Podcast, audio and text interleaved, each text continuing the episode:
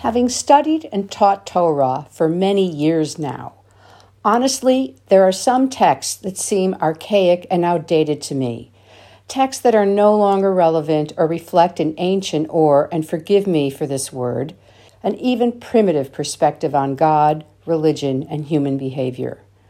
Thankfully, our sages in the Talmud and the brilliant commentators who followed them reinterpreted many of these texts, redefining them in more humane and relatable terms, inserting kindness, justice, and holiness in those ancient words. It is from those sages and scholars that we understand and learn how to practice Judaism today. And then there are other texts in the Torah that are so psychologically astute and illuminating, so filled with vision and insight at what it means to be a human being and how to be a better human being, that it is hard to believe that they were written 3,000 years ago. Some of these texts are presented as straightforward commandments. Remember the stranger because you were a stranger in the land of Egypt. Justice, justice you shall pursue. Love your neighbor as yourself. And some of these texts are presented as narratives, stories about men and women who either rose to the challenges presented to them or failed to live up to their potential because of fear, jealousy, insecurity, or resentment. Universal human qualities which make these narratives timeless and relatable. This week's Torah portion contains one such narrative. It is the famous story of the 12 spies. In Parshat Shalach Lecha, the Israelites were approaching the land of Canaan when God commanded Moses to send out men to explore the land which I am giving to the sons of Israel. Accordingly, each of the tribes sent a leader for the exploration. Moses instructed these explorers See if the land is good or bad, fertile or lean. Are the people weak or strong, few or numerous? Are the cities open or fortified? Since it was the time for grapes to be in season, the explorers went as far as the Valley of Grapes. They cut down a cluster of grapes and gathered pomegranates and figs. After 40 days of scouting and observing, the 12 spies returned to the encampment and showed Moses and Aaron and the entire community the fruit of the land. And they said, we came into the land, and it is indeed flowing with milk and honey. But the people that dwell in the land are too strong, and the cities are greatly fortified. This report caused an immediate ripple of alarm among the people. Caleb spoke up immediately, trying to calm the people. We can go in and take possession of the land. We are able to do it. But the other ten men cried out fearfully, We cannot go against these people. They are giants, and we are but grasshoppers. Terrified, the entire community raised its voice in anger, railing against Moses and Aaron. We would rather have died in Egypt than have to come here to this land and be fallen by a sword. Let us all go back to Egypt. Moses and Aaron were devastated as Joshua and Caleb tried to reason with the hysterical Israelites. If God is pleased with us, God shall bring us into this land and give it to us. These people of the land are not to be feared, for they are our bread. Their protection has parted from them, for God is with us. We need not fear them. Their pleas fell on deaf ears. The entire community wanted to pelt Joshua and Caleb, and perhaps even Moses and Aaron, with stones, and probably would have, until God appeared and stopped them.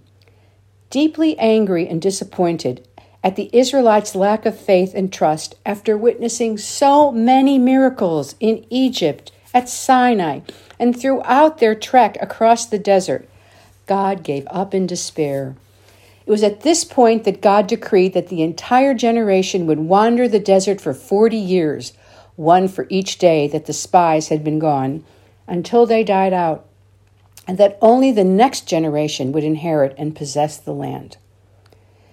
If you analyze this from a psychological perspective, these people, sh- people, shaped by their slave mentality, by their fears and traumas, by the messages they had been given about their self worth, and the messages they had absorbed and now gave themselves, rendered them unfit to enter the promised land. Despite every indication that God would be with them, The people clung to what was familiar and what they knew, even though it had been a miserable existence. How many of us have become enslaved to our fears or traumas to the point that we become paralyzed and unable to make a necessary change or face a difficult challenge? How many of us have absorbed harmful or unrealistic societal messages which cause us to see ourselves as not good enough, unworthy, or even inferior?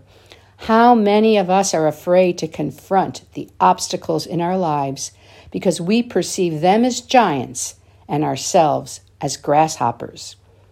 Growing up, I quickly learned that girls were definitely not as important as boys, or at least I wasn't. Though my brothers became doctors and lawyers, in my case, finding a husband was considered the only true marker of success.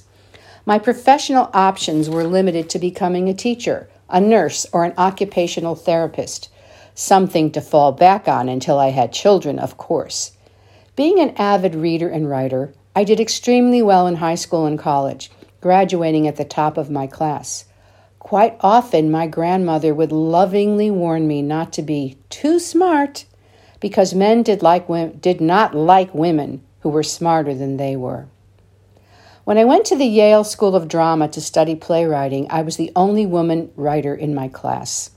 All the professors were male as well, and I was told time and time again that the subjects of my plays were too small, too domestic, too tame, not powerful or violent enough.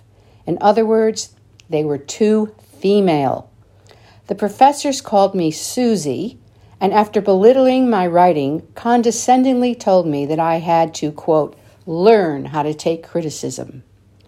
By the time I graduated three years later, I was broken.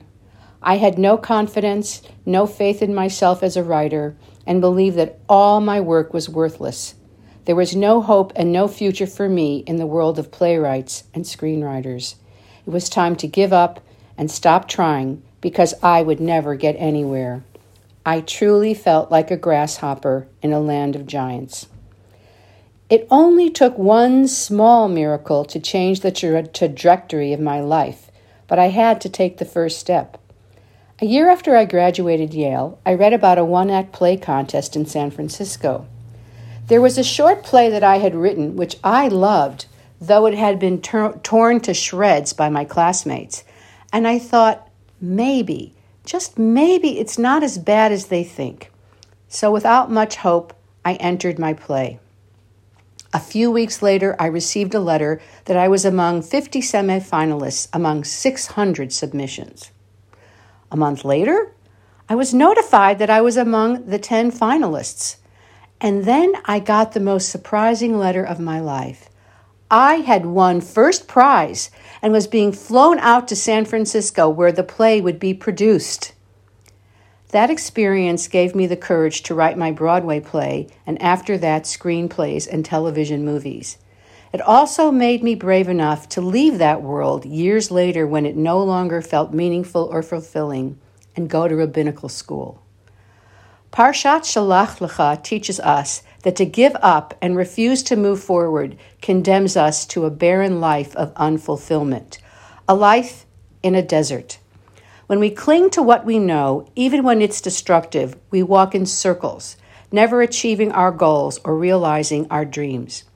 When we are so afraid to, of change, so afraid of change, or taking steps into a new territory, we become paralyzed condemned to repeat the same self defeating patterns. These patterns ultimately become our reality, and we become the very thing that we dreaded small, fearful, helpless, grasshoppers. Parshat Shalach Lecha encourage us to be like Joshua and Caleb, willing to take a leap of faith, to embrace change, and be brave enough to enter a future which offers us a possibility of fulfilling our dreams. It teaches us that we don't have to be enslaved to old ways of thinking about ourselves and about the world.